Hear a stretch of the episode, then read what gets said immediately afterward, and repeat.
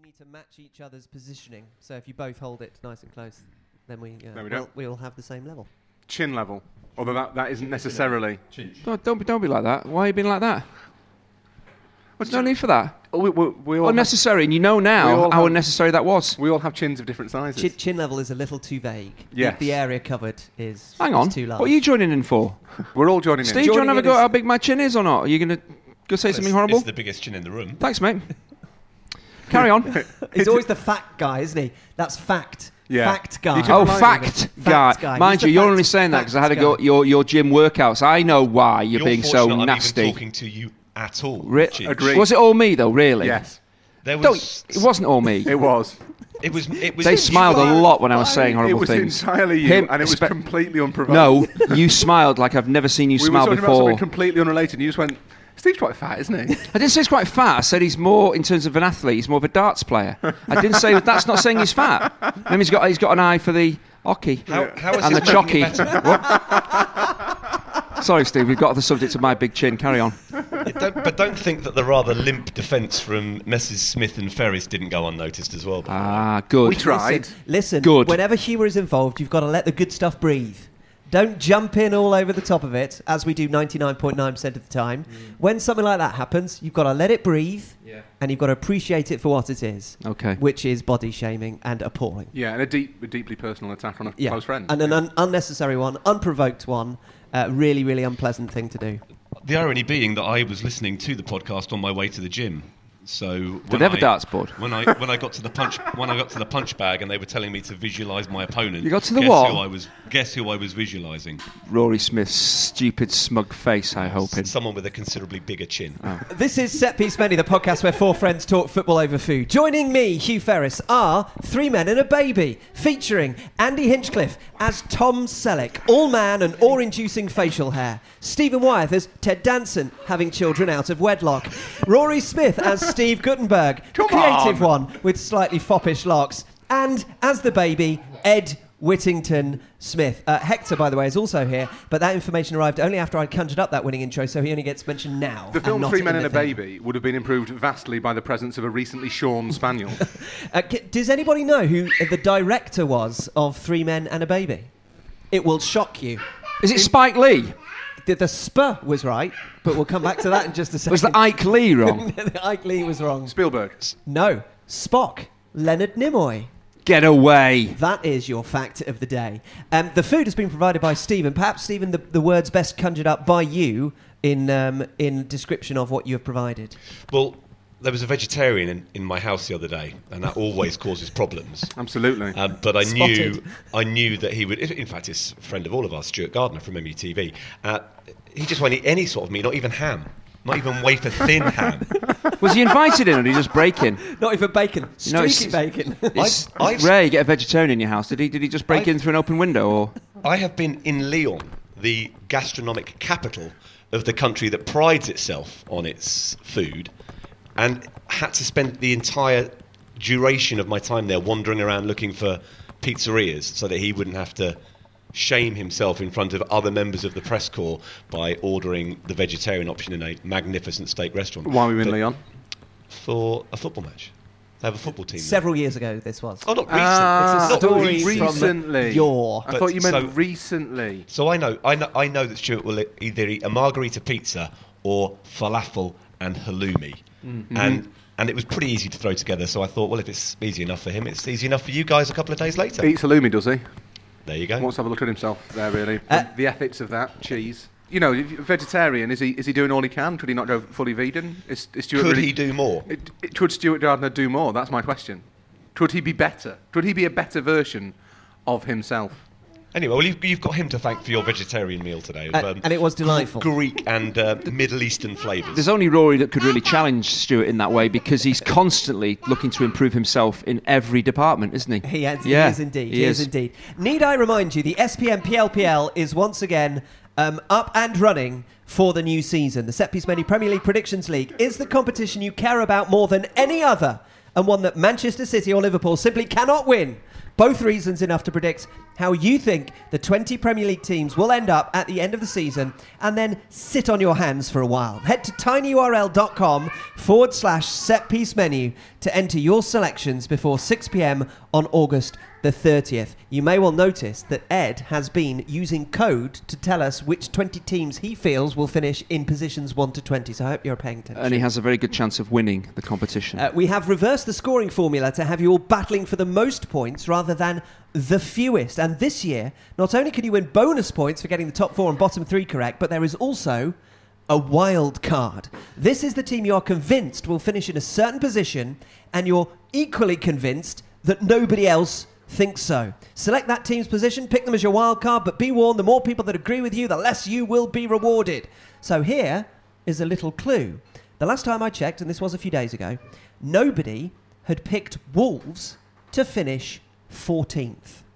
Not one entrant of the hundreds of entries, not one person has currently, at time of recording, picked Wolves to finish 14th. I probably know why that is. Why is that? Because they're not going to finish 14th. Well, if you think that Wolves will finish 14th, you select them as your wild card. If they do and you do, you'll cash in big time. I use the word cash there, there will be no cash. tinyurl.com forward slash set piece menu. Do it before August the 30th at 6 so, pm. so if you were to do this and it's right, how many points do we know how many points you get for that? you will win the amount of points Yes. that corresponds to how few people have guessed it. So if no one else, no one else, you'll win 20 points. big points there. Big, big points big coming points. your way. Uh, you can get in touch with the podcast as ever at Setpiece Menu is where we are on Twitter, setpiecemenu at gmail.com, and also on Facebook where you can also find all the details of the SPM PL PL. And our first item of correspondence today comes from our Facebook page.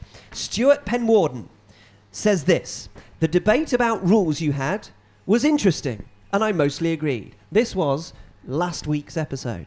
I have to say, as a lawyer, says Stuart, actus reus and mens rea is required for most crimes, but not all. Not all crimes require mens rea, and there is also the crime of attempt, which does not require actus reus. I hope you're learning here. An awful lunge, for example, on the football field should be punished as a deterrent, even without contact. So here is my view on some of the laws. In offside, there should be clear distance with the 50% umpire's call rule that we mentioned last week. This mandates involvement of the linesman. They are going to abdicate responsibility otherwise. Handball should be deliberate for a penalty, with a single exception of it stopping a goal. Both are pens. Otherwise, no pen, sod off silhouettes. Playing out from the back is improved by the new rule because of the space left by a higher press. Is his final and rather pithy response to the one that got Rory particularly annoyed uh, last week. I So don't- that's from Stuart. I'm not annoyed by the rule change. I'm, an, I'm annoyed by the sentiment behind the rule change, which is very much retuning your fiddle as the boat burns around you. It's all a bit Which sad, is a line I probably, I probably should have Titanic. used more When you in, actually wrote the in a slightly broader context. Yeah. Um, Sean Taylor has got in touch to say, Hi, Steve and friends. Episode 141 has inspired me to contribute, as I'm sure it has many others. Well, Sean, yes. The new interpretations of laws have been a handy diversion, allowing people to get vexed about something other than the merits of otherwise, or otherwise, of no dealing our way out of the EU, says Sean. Whilst I have opinions on most of it, I am strongly tending towards Rory's overall principle of stop messing about with stuff that's not broken. That uh, word messing was not the word that he chose to use. That is also his Brexit stance, for what it's worth, he says. The one that winds me up to the point of distraction is handball. I truly do not understand what was wrong with the law as it stood. Handball is, was, and always should be deliberate, i.e., did you do it on purpose? If yes, foul. No, play on. All this stuff about body shape, natural position, gaining advantage, etc., is just massively overcomplicating a simple concept. Of course, someone has to interpret whether it was deliberate. That's why. That's what the guy with the whistle is for. His interpretation. He decides. Everyone else, shut up. There are a good amount of capital letters in this email. It will always be a matter of interpretation. So, what in God's name is the point of getting more than one opinion on it?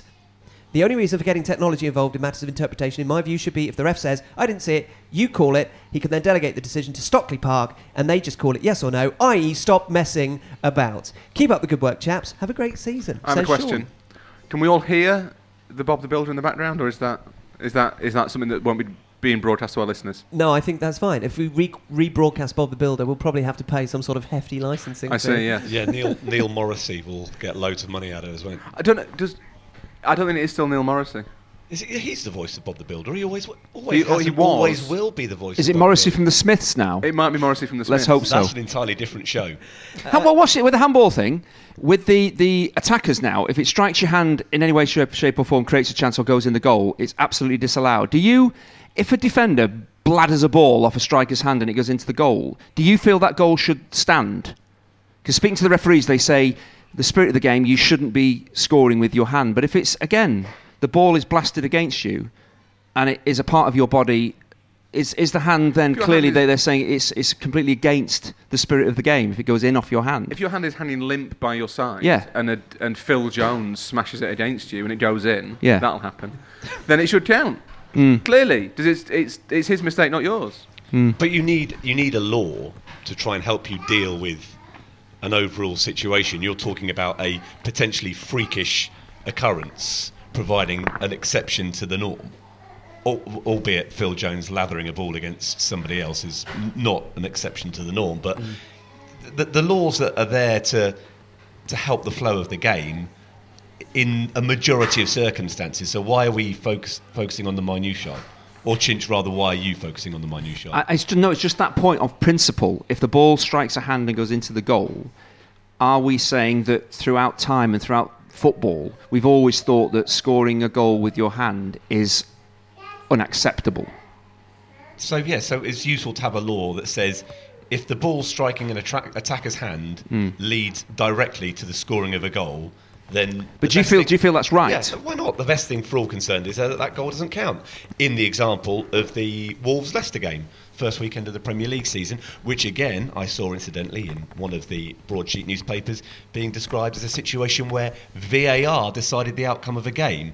No, two sets of players' inability to score a legitimate goal decided the outcome of the game, and the correct application of the rules. Well was used. said, I have Stephen. the perfect parallel for VAR in that argument. So you know, on Twitter, the people at the BBC who tweet the front and back pages of the newspaper Uh-huh. every night, Yep. And they are always every night blamed for the contents of the newspaper. Yes. That is blaming VAR for changing a game when when the problem is the rules. It's the content of the rules, not the way it's not the way they are mm. delivered, that is the issue. Almost no complaints about VAR are actually anything to do with the Yeah. mechanics of that system. It's all to do with the sudden revelation that you're learning about the laws of football. Aaron Lovegrove spotted something else during the first weekend of the Premier League season. It was during the first match of the Premier League season between Liverpool and Norwich. And Aaron says, How wonderful that English national treasure Delia Smith, upon Teemu Pukki slotting a consolation goal for her beloved Norwich, started celebrating directly into the face of Alan Hansen. Turns out it's not just the traditional lagered up matchday fan who celebrates goals by immediately goading the opposition. Uh, all the best uh, from Aaron. I, I think that might prove exactly the opposite point, doesn't it? That, that it sounds an awful lot like oh, yes. a- anyone can be a lined up match day fan.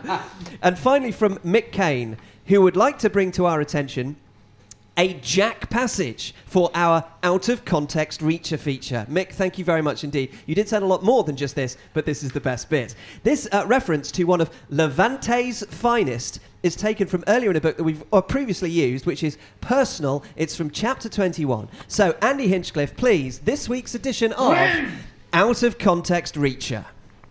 She dug in her own pockets and came out with her pills cupped in her hand. Seven of them, fewer than before. She blew dust off them and picked up the bottle and popped the lid with her thumb and shoveled the pills back inside. I said, Who is Antonio Luna? A friend of mine, she said. I call him Tony Moon. A co worker? Just a guy I know who had an empty bottle just when you needed one. She didn't answer. Sublime. Do you, do you feel I'm improving? I do feel I'm like not Ian you're McKellen, improving. granted, in many ways. Uh, I feel I feel I'm improving. My glasses, I can actually see what I'm reading. So that I That's feel was the best, the best I've done so far. Well, I think you did very well. Uh, Mick signs off by saying, uh, "If Lee Child is in the business of giving deliberate name checks to ex-Premier League left backs, surely it can only be a matter of time before, yes, indeed, Reacher and Hinchcliffe together at last. We hope that you get a mention in the new upcoming Jack Reacher Hang on. I've missed this. Is this why we're doing Reacher?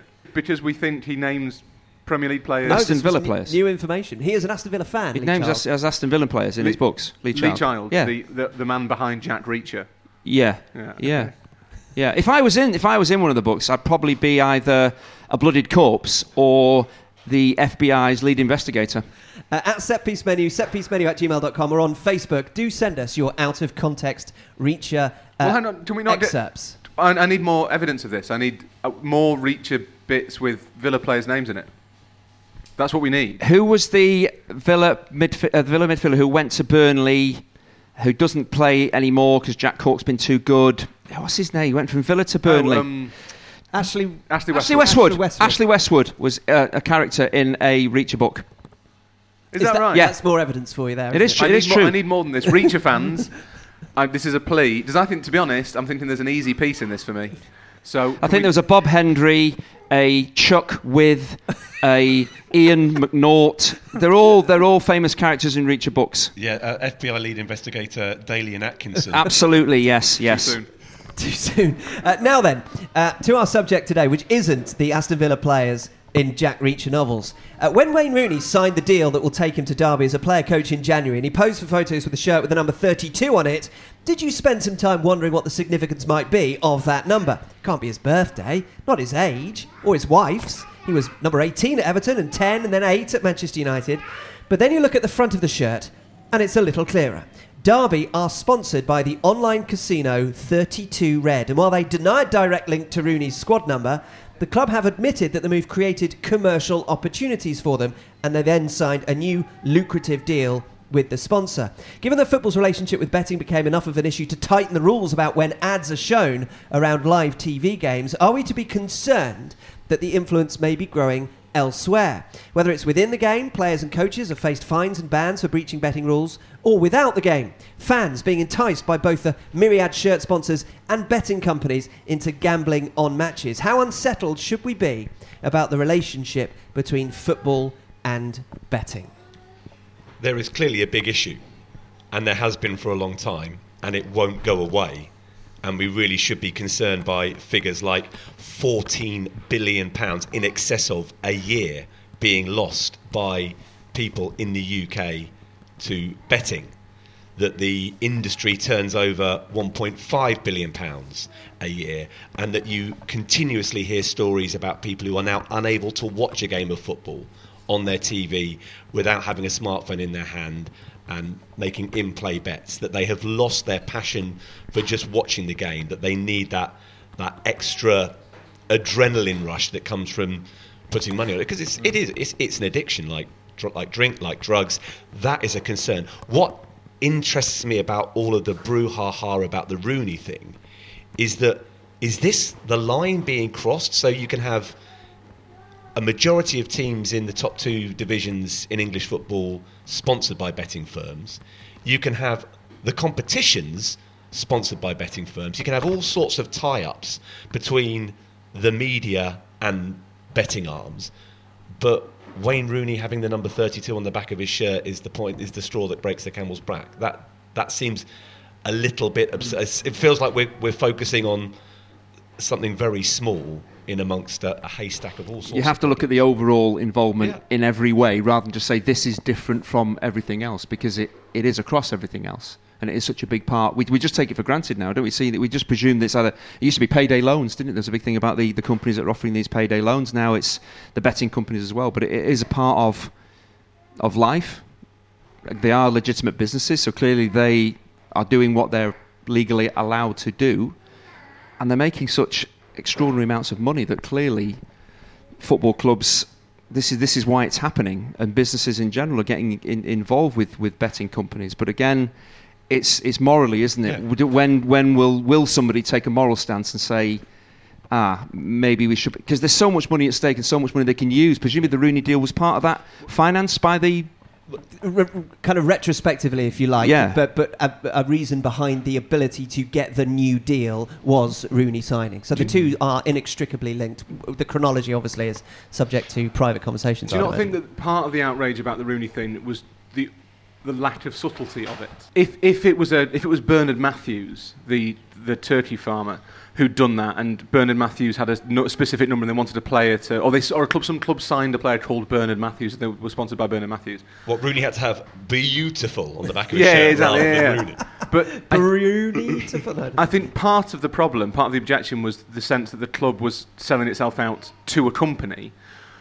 I think the fact that it was a gambling, I think gambling has become so embedded in football, that was an extra layer to it. But I'm not sure that the that it was the own, it was only because it was a gambling company that there was a problem. I think I think football is far too accepting of gambling, and I think football has to do something to try and separate itself from the betting industry. Not that it's not legitimate, but mm. that, that we have to ta take into account the kind of social issues.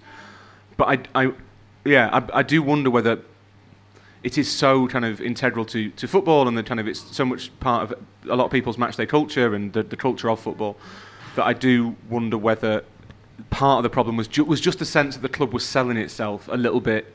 It looked it was just a cheap thing to do. The fans are kind of used to sponsors on the shirts and they're getting used to sponsors on the sleeves and eventually they'll get used to sponsors on the back and then sponsors on the bottom of the back like they have in France and and that's I think fans will, will wear a certain amount of that without objecting. But the idea that you're kind of changing squad numbers to suit companies is a bit just feels So a it's bit just brazen. companies, not the fact that it's a betting company. I think that there would have been. I'm not saying I'm, I'm, I'm sort of massively pro sort of saturation gambling, but I think that there would have been a problem regardless of the nature of the company who wanted that particular publicity stunt. It was definitely crass, the, the Rooney thing. I, I I was just surprised that that was the thing in amongst all the other hmm. football and betting tie-ups that, that was suddenly people were saying, well, this is too much. And hey, do you know what? If it shone a light on a problem and opens the discussion up further, then maybe that's not such a bad bad thing, and it could be something that potentially backfires on on those sorts of companies if they push these publicity stunts too far. Because of course we've had the other high-profile one involving Paddy Power and Huddersfield with the shirts with the sash sponsorship across the front of their jerseys. Now they tried to turn that into a positive thing, and they've obviously raised some money for charity by auctioning off the, the shirts. But uh, Huddersfield have been charged under uh, certain guidelines by the FA, so we've not heard the end of that that one. So it clearly is a conversation that we need to be having, and we need to be having it publicly and a lot more vociferously because the gamblification of football has now gone too far.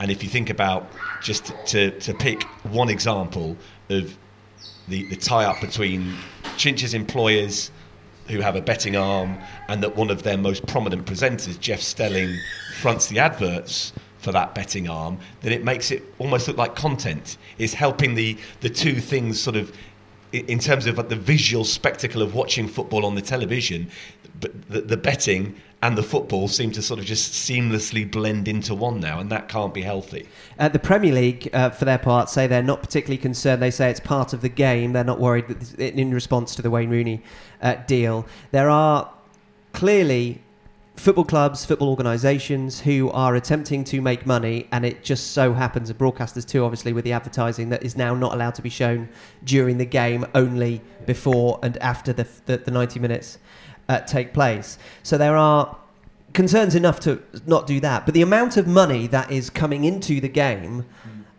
is so significant. You look at those high profile advertising slots, they were pretty much always betting companies, and they would have been the most expensive slots to purchase on Sky or BT. BT's coverage is sponsored by uh, a betting company. I think it still is this season. Um, so it's it's clearly important for those institutions within the game to have the kind of money that comes in. So why should we be therefore discouraging of clubs like Derby, who are going to be paying Wayne Rooney somewhere between eighty and hundred thousand pounds a week? We understand are having to meet FFP requirements that the Championship and the EFL put in place. Should we be discouraging of those clubs to find revenue, hmm. legitimate revenue from people who are willing to give them that revenue? Well, if we're talking about immorally, the, the, the huge clubs maybe have a choice of who they take their money from. But maybe as you drop down the divisions and you have a betting company willing to put some money into a lower league club, are, are we saying that they should be turning their back on? I- Is it their fault that they take the money from the betting companies? If, if, there's, if they're not going to get that kind of funding anywhere else? Well, but Who's, we- who, who needs to take the stand? The, the TV companies can say, well, we're not going to put your advertising in those slots. Maybe they can financially afford to say, we're not going to do that. We're going to take less money from, from someone else to advertise in that slot.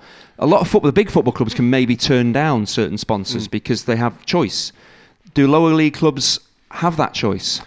Probably not. They obviously have less of a choice. Or should the betting companies not be getting involved? Well, the, I think the bigger question is should there be at a governmental level the same prescription on gambling advertising as there is on cigarette advertising? Nic- uh, yeah, cigarette and nic- nicotine advertising, I suppose. I'm not, I'm not quite sure what the advertising on the advertising on, on, on vaping is. You, you do see kind of vape billboards in a way that you don't see billboards billboards for like Marlboro Light, so that's obviously allowed.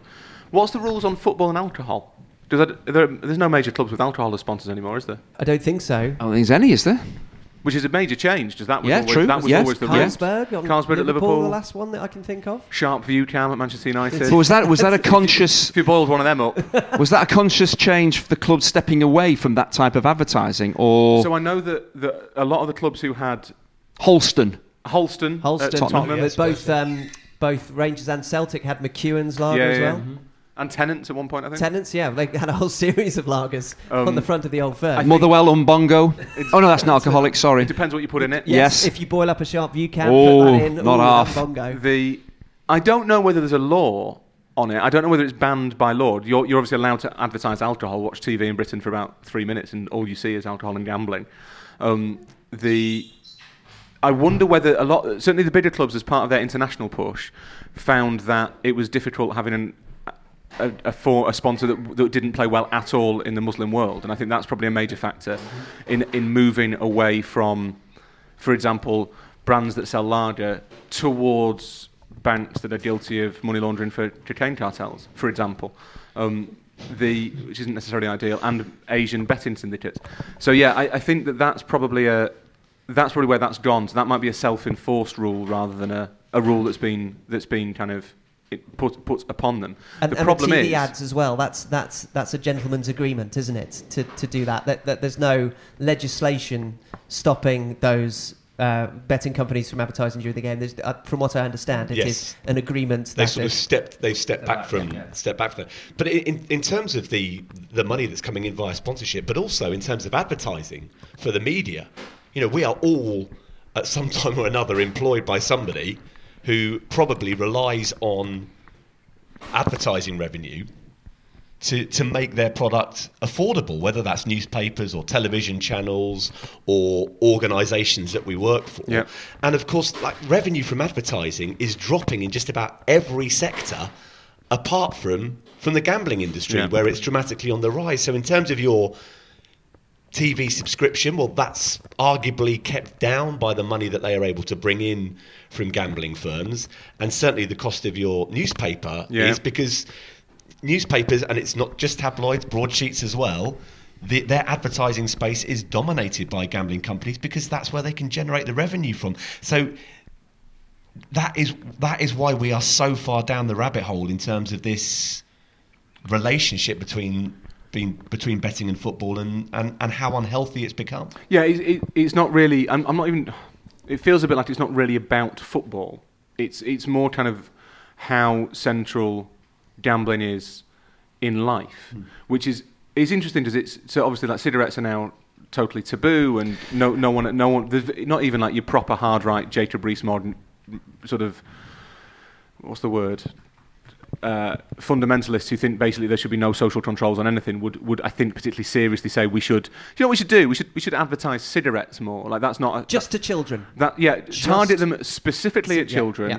put them in like pink and, and green packets make them look like uh, nerds the sweets Al- yes, alternate them with a sweet yeah candy stick as well. You know, just so you don't know which one you're going to get. Exactly. That I don't think people feel that we should do that. I think I don't think there's a huge amount of anger about kind of restrictions on alcohol advertising, but we, we do seem to look at gambling differently. Maybe because it's a, a like a psychological addiction rather than a than what something to be perceived as like a physical addiction. But also with the, with the rise in, say, smartphone technology, the ability to be able to bet so easily, is that that's gone hand that the betting that's fallen into their into their lap as well because it is you can watch your football on your handle. Everyone's got them. Everyone uses them for everything. So the betting companies with with the change and the improvements in smart. uh, It's so easy to do these, and that that's the it's the ease with which you can do it. Whether it should be there in the first place is a, maybe a moral issue because it's got every right to be there. But it's the way maybe we live our lives, smartphone technology, it feeds completely into that. You can watch your football. Steve said it's inextricably linked now with football, and people probably don't even notice that you can put up, but it's just they're so used to seeing it now. There's the game, and there'll be kind of a maybe a strapline underneath. Want to place a bet on this game? You can do, and you press a button, and it's done. So maybe it's because again how people live and using smartphones in the way that they do, that this has just accelerated maybe people getting involved in, in gambling much more than they they had to go down the bookies. I don't know whether it would be because it's, it's it is it is so easy to do it. Yeah, Rory's right. It's a societal, it's a society problem, not just a football problem. But perhaps the issue is that because people think that they know football so well, and perhaps as a sport, it's a particular problem with football because everybody believes that they've got that bit of inside knowledge or nous about the game, which will enable them to beat the bookie.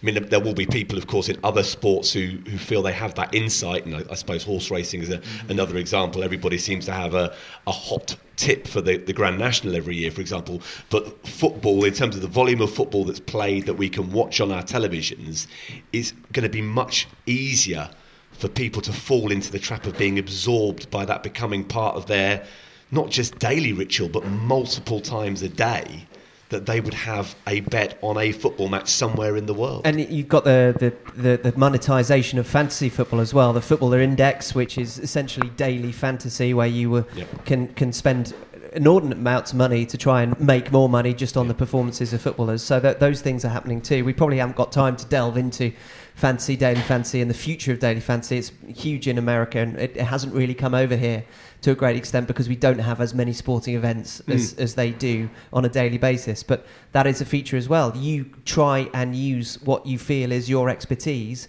to not only beat your friends now in a fantasy football super league, but also you do it to try and make money. And given that there are riches available and you, you feel like your expertise is worth something, that is another avenue down which surely many will go. Yeah, I would have thought so. Uh, I'm always, I'm always. It sounds a bit glib, and it's not meant to. I'm always slightly surprised when you see the kind of, the maybe the more esoteric gambling sponsors, the kind of the the Asian. Uh, the synthesis is the wrong word. I, I should point out that I come uh, at this subject from a background of someone who has basically never. I think I've put money on the Grand National twice and lost. Decided I wasn't really good at it. Stopped gambling. I met a, a professional gambler at the Grand National, the only time I've ever been, and the one race that day he didn't bet on was, the, Grand, National. That's All what- the other races that were going on on the TV, he had things That's the running. irony of the Grand National. Four- 40 And he said this is- no, yeah. cha- no chance. Pointless, maybe, is- yeah. maybe that's yeah. what I've done. Maybe I'm, I might, I'd actually be a really talented gambler. But so as someone who doesn't gamble at all, Mm. I'm always the two, the two things that really strike me. One is is the, the sort of like ManBetX and the the ones that are on like Swan, the one Swansea shirt that you couldn't actually decipher what it was. Like it wasn't immediately clear what they were advertising. I'm surprised that. Well, I'm not surprised. It, I think it's striking that there is enough money in gambling that it's not just like British firms and American firms and European firms. It's it's all of these. Um, there's, there's, there are firms that you would. Ne- that I think you'd, you'd have to be quite a hardcore gambler to have heard of, Yeah. to an extent. Like you've got to kind of. I, again, I don't understand how how it works. But it's not our market that But they, they- they're it's- yeah, that's not for our advertising to. benefit, is it? Those no, no, no, no. But they but they are offering. They offer bets that are not like I think Norwich will beat Sheffield United. It's far more complex than that, Yeah. and it it's stri- It's just interesting to someone who's not got any exposure or knowledge of that world at all, quite how widespread it is. Just out of interest, because you, Hmm. you've said it's, it's not something that's ever floated your boat. Certainly, it's never held any sort of attraction for me. You know, my mates at university used to, you know, put money into fruit machines in the Yeah. pub all the time. I, I just never Don't understood underst- the, don't the understand fruit attraction. machines. Ne- never saw what the attraction of that was I, at I all. literally don't understand. No, that's what I mean. Yeah, yeah. I, I Yeah. don't, I, So, I mean, we, we're probably all coming to this from the point of view of, But that- of not really, that's not really being rare. on the hook. Because the other thing that I think is, is maybe a different aspect of it, but that's, that's damaging about a lot of the betting adverts, the kind of it matters more if there's money on it type adverts, is that that plays into a, a vision of, I'm going to use a buzz phrase, I do apologise, of toxic masculinity that is not, or is a, a toxic form of masculinity. Is it's, it's indelibly linking the idea that, that man gambles. Like, you take a risk, don't you? Take a risk with Ray Winstone, don't you? Yeah. Terry Hardcastle, he takes it. He likes, likes a flatter, doesn't he? Yeah, on the ponies. Yeah, of course he does. So you're proving how much of a man you are by Well, whether do you not win or lose. do you not yeah, no, I do there's- agree with it. Absolutely, yeah. Or it's men, But- like, but men, also- like men like football and men like gambling and men like gambling on football. And I, I don't see. But but to win on football, gambling on football, is to show expertise, and it's Yes. not just to win money; it is to better one's peers Yes. because one wins money for being which, cleverer. which comes back to the point I was making, which is why perhaps football's relationship with betting has had this spotlight shone upon it because it is Everyone the thinks sport they that know everyone something. thinks they know what they're doing. But I think there's that, that's dangerous that you see. That's what, apart from the fact that Ray Winstone's kind of giant disembodied head comes at me from the, from the TV like four Well, or five got times 3D an evening. TV, 3D TV. No, it's not that. It's just a, that's where Ray Winstone sits when he comes around.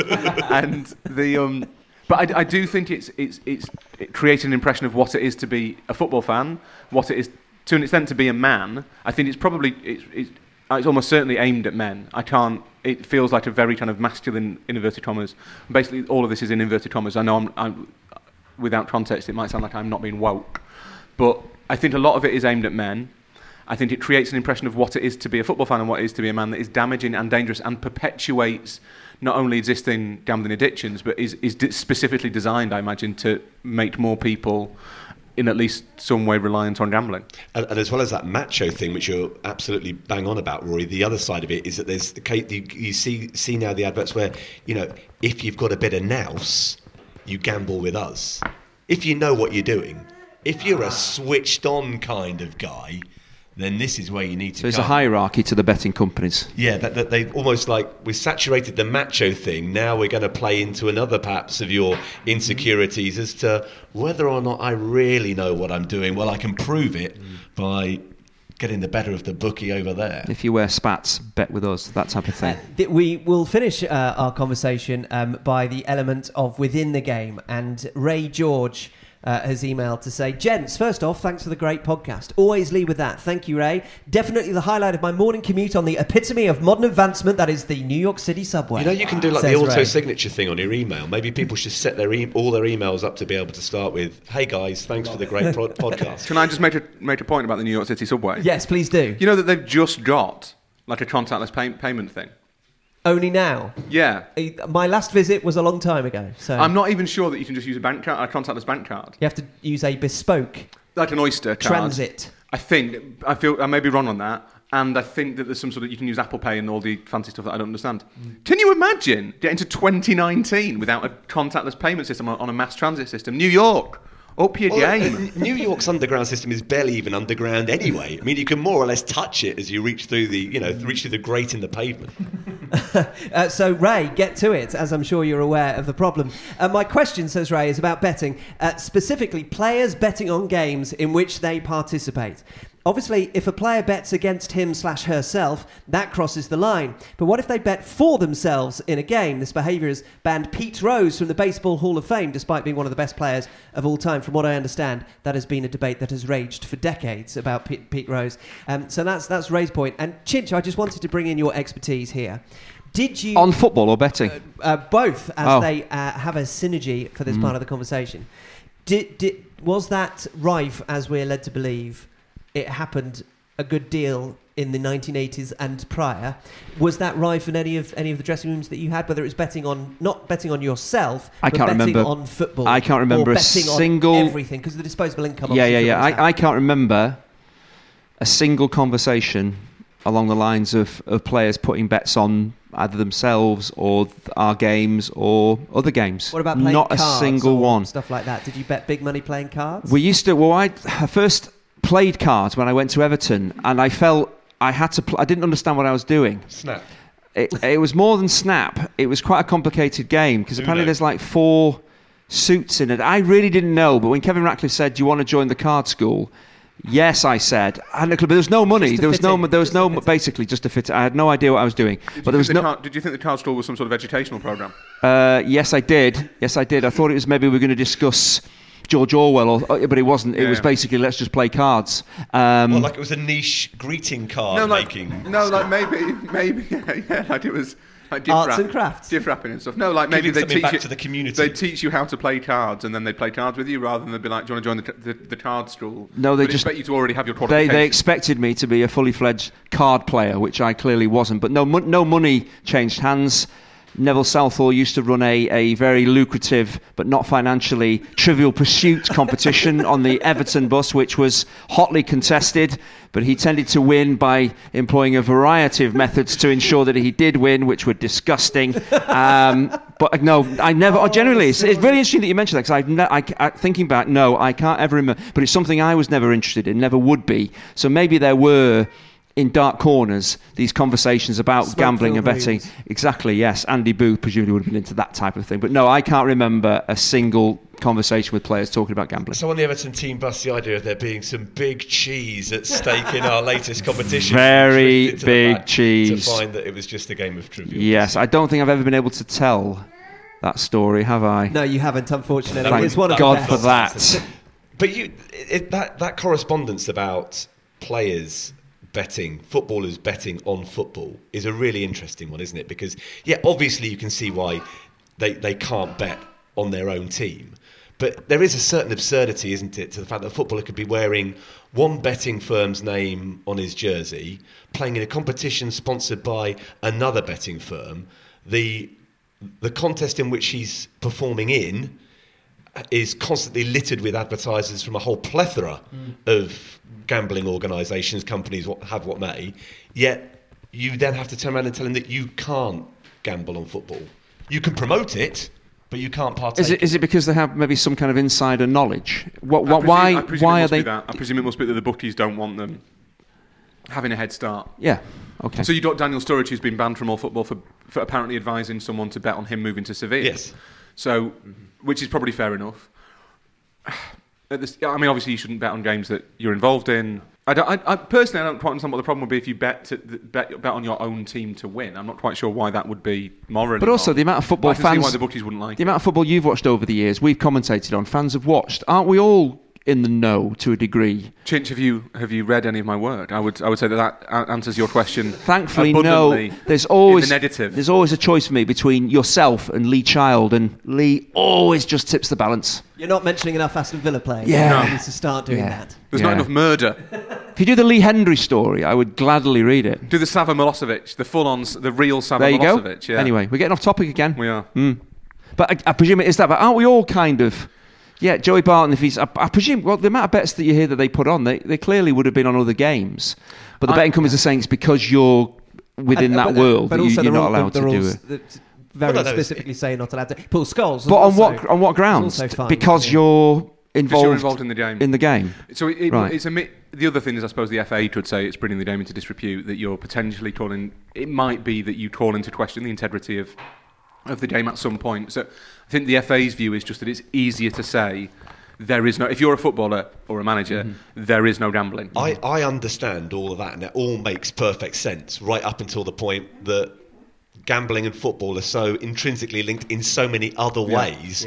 Why are you again to come? Why are you drawing the line there? Well, it's because football has chosen to that it's it's happy to dance with the with the devil, isn't it? Effectively, it's basically said there is a price worth paying for this, and we, we don't mind this little bit of hypocrisy, or w- we're not pre- we're prepared to, t- to turn a blind eye. I think the Premier League standing chief exec came out last week or the week before and said that he doesn't think it's reached the tipping point yet where Yeah. football needs to think about its relationship with gambling. Where the hell is the tipping point? Is it where, where like Ray Winstone's the referee? Is that is that when we think, oh, that's, this might have gone a bit not too not far? Ray Winstone. Ray Winstone's floating head. Just a giant disembodied head of Ray It's Winstone just appears above, above the game. above Craven Cottage. Making this big means more. decisions. With Foxy as a linesman. Maybe? Sorry, sorry, I shouldn't have said that. That's just being that's just being flippant. When you hear stories about the, the England uh, dressing room under Sven Göran Eriksson and Michael Owen talking about racking up 50, 60,000 pounds worth of gambling debts from just playing cards Mm-hmm. when they're off on international duty, though, when you hear players as modern as that, so it's not even an old school, an old card school, if you will.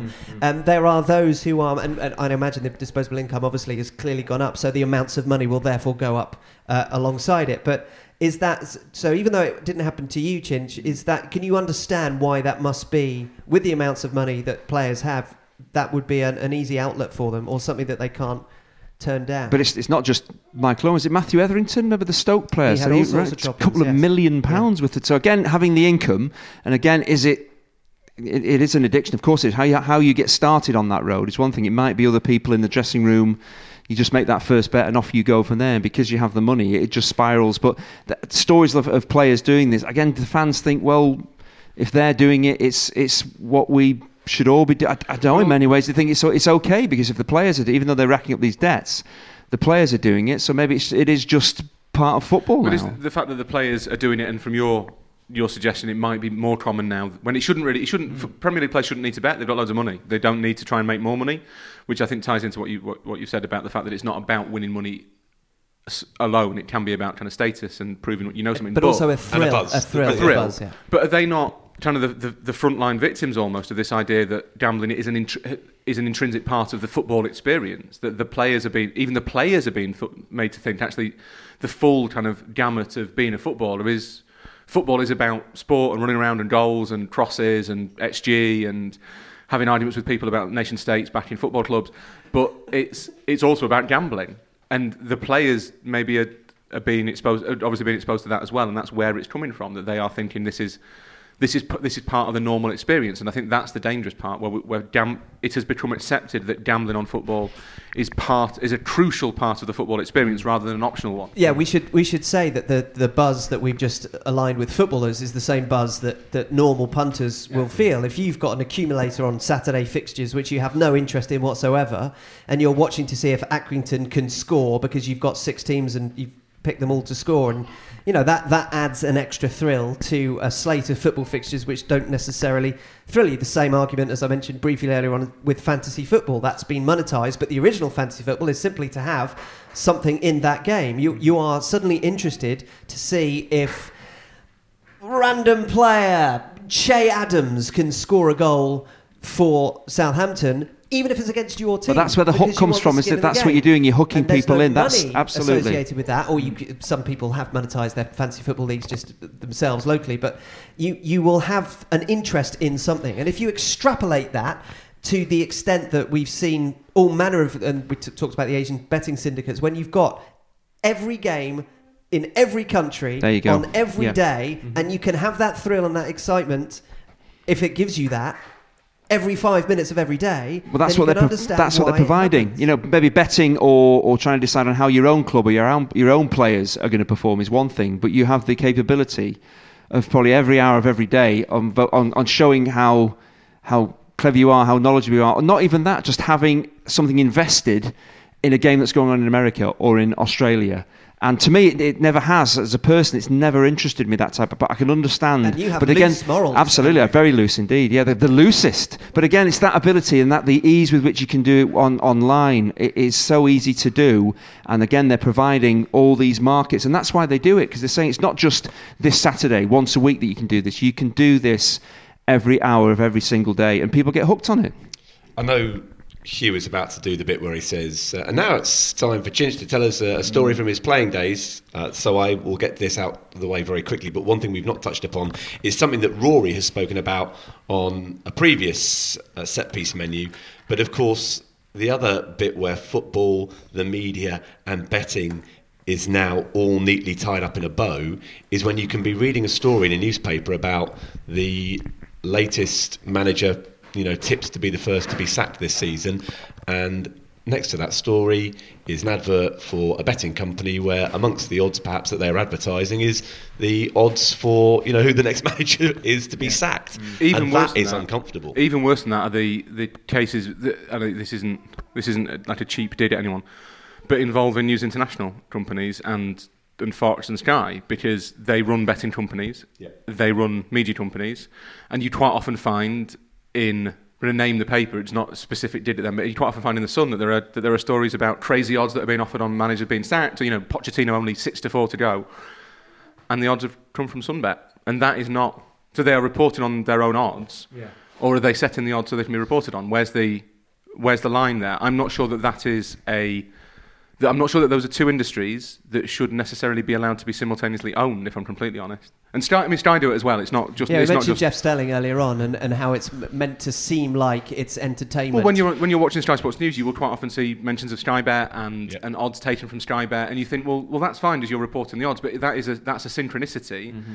that, that Jack Donaghy would refer to as vertical integration, but that, that is not necessarily next. That 30 Rock F- ne- uh, next, reference. that, next, Sky will be selling their own sofas. And the um, designed to make you get off them and go to the the, bet, the betting shop, but the uh, yeah that's not that's not entirely comfortable that Sky can run a story and be setting the odds on that story coming true. Is that right? Is that is that how it should work? I'm not sure it is. Yeah, thanks. I'm glad I set you up for that, Rory. Sorry for taking over. No, not at all. I'm going to go back to teaching Ed how to use a cannon. so it is at this point. A point. Playmobil cannon. I should. yes, I should. Not add. a real cannon. It is at this point where I deliver those uh, much vaunted and predicted by Stephen words. It's time for Nevermind Jackanory What a Soccer Story. This is when Andy tells the tale from his playing days with all adult behaviour and libel worthy details removed. This might well be a first. This is a follow up story to one of my other soccer stories. So is this old content, Chinch? no, no, no, no. It's not old content. It's fresh and new and vibrant. Is it a But it's- sequel? In essence, it is. In it- essence, it is. Is yes. it a sequel as part of a trilogy? Um, th- it might well be, but I'm only on the second instalment and I haven't yet told part, it. Third part's always rubbish, so um, Yes. so make make this a good one. Can I tell the second part now, Well, now, or that, now that we've got the ground rules, yes? you can continue. Do you remember the, the John Hartson story I told you after the 5 0 drubbing at Hillsborough at the end of the match when I went over to kind of congratulate him on the fine victory for the Wombles?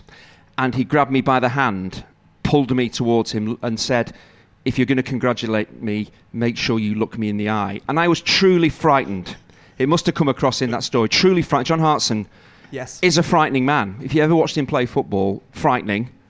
The story I've just told you, the original story, frightening. Terrifying. So I'm I'm doing something for Sky which I've watched but never done before. The debate. Oh, this the one, uh, the, the jacket with the jacket. Geoff Shreeves' jacket. No, your jacket. my listen. Let's not get into having, my jacket was excellent. the brown tweed was. It was my bet. grouse shooting jacket. To fit I in- wear it on air. To fit in with the topic of today's podcast, you wore that jacket as a bet. I did not wear it as a bet. I t- thought long and hard before. You should have seen the ones I um, I turned down before I picked that one. If you think that one was poor, anyway, So- it wasn't this poor. Was the it wasn't poor. that gave you that jacket. That wasn't No, the it's jacket me. that you took yourself. No, it was a Marks and Spencers that gave me that jacket, and I paid for it. Wardrobe. This is not the this is not the story I wanted to pads on the tell. No, I'm not. Oh goodness! Can we get back to John Hartson? Anyway, so I turn up at the studio, Sky Studios, and I'm told that Geoff Shreeves will be hosting said debate. And clear, the one thing I'm going to ask is who is my fellow Shreeves. pundit? No, who is my fellow pundit? It's John Hartson. Producer Phil tells me and you you can sense already the, the fear that is, is going through my muscular body at that point. John Hartson, and I'm feeling this, this again, is this going to be part two where he basically has an opportunity in a confined space to kill me? but this is the story. What a wonderful man. I oh. didn't I didn't want to bring up because maybe he did this to every poor unsuspecting left back in every game where they won 5 0. I didn't feel it was right to mention this game.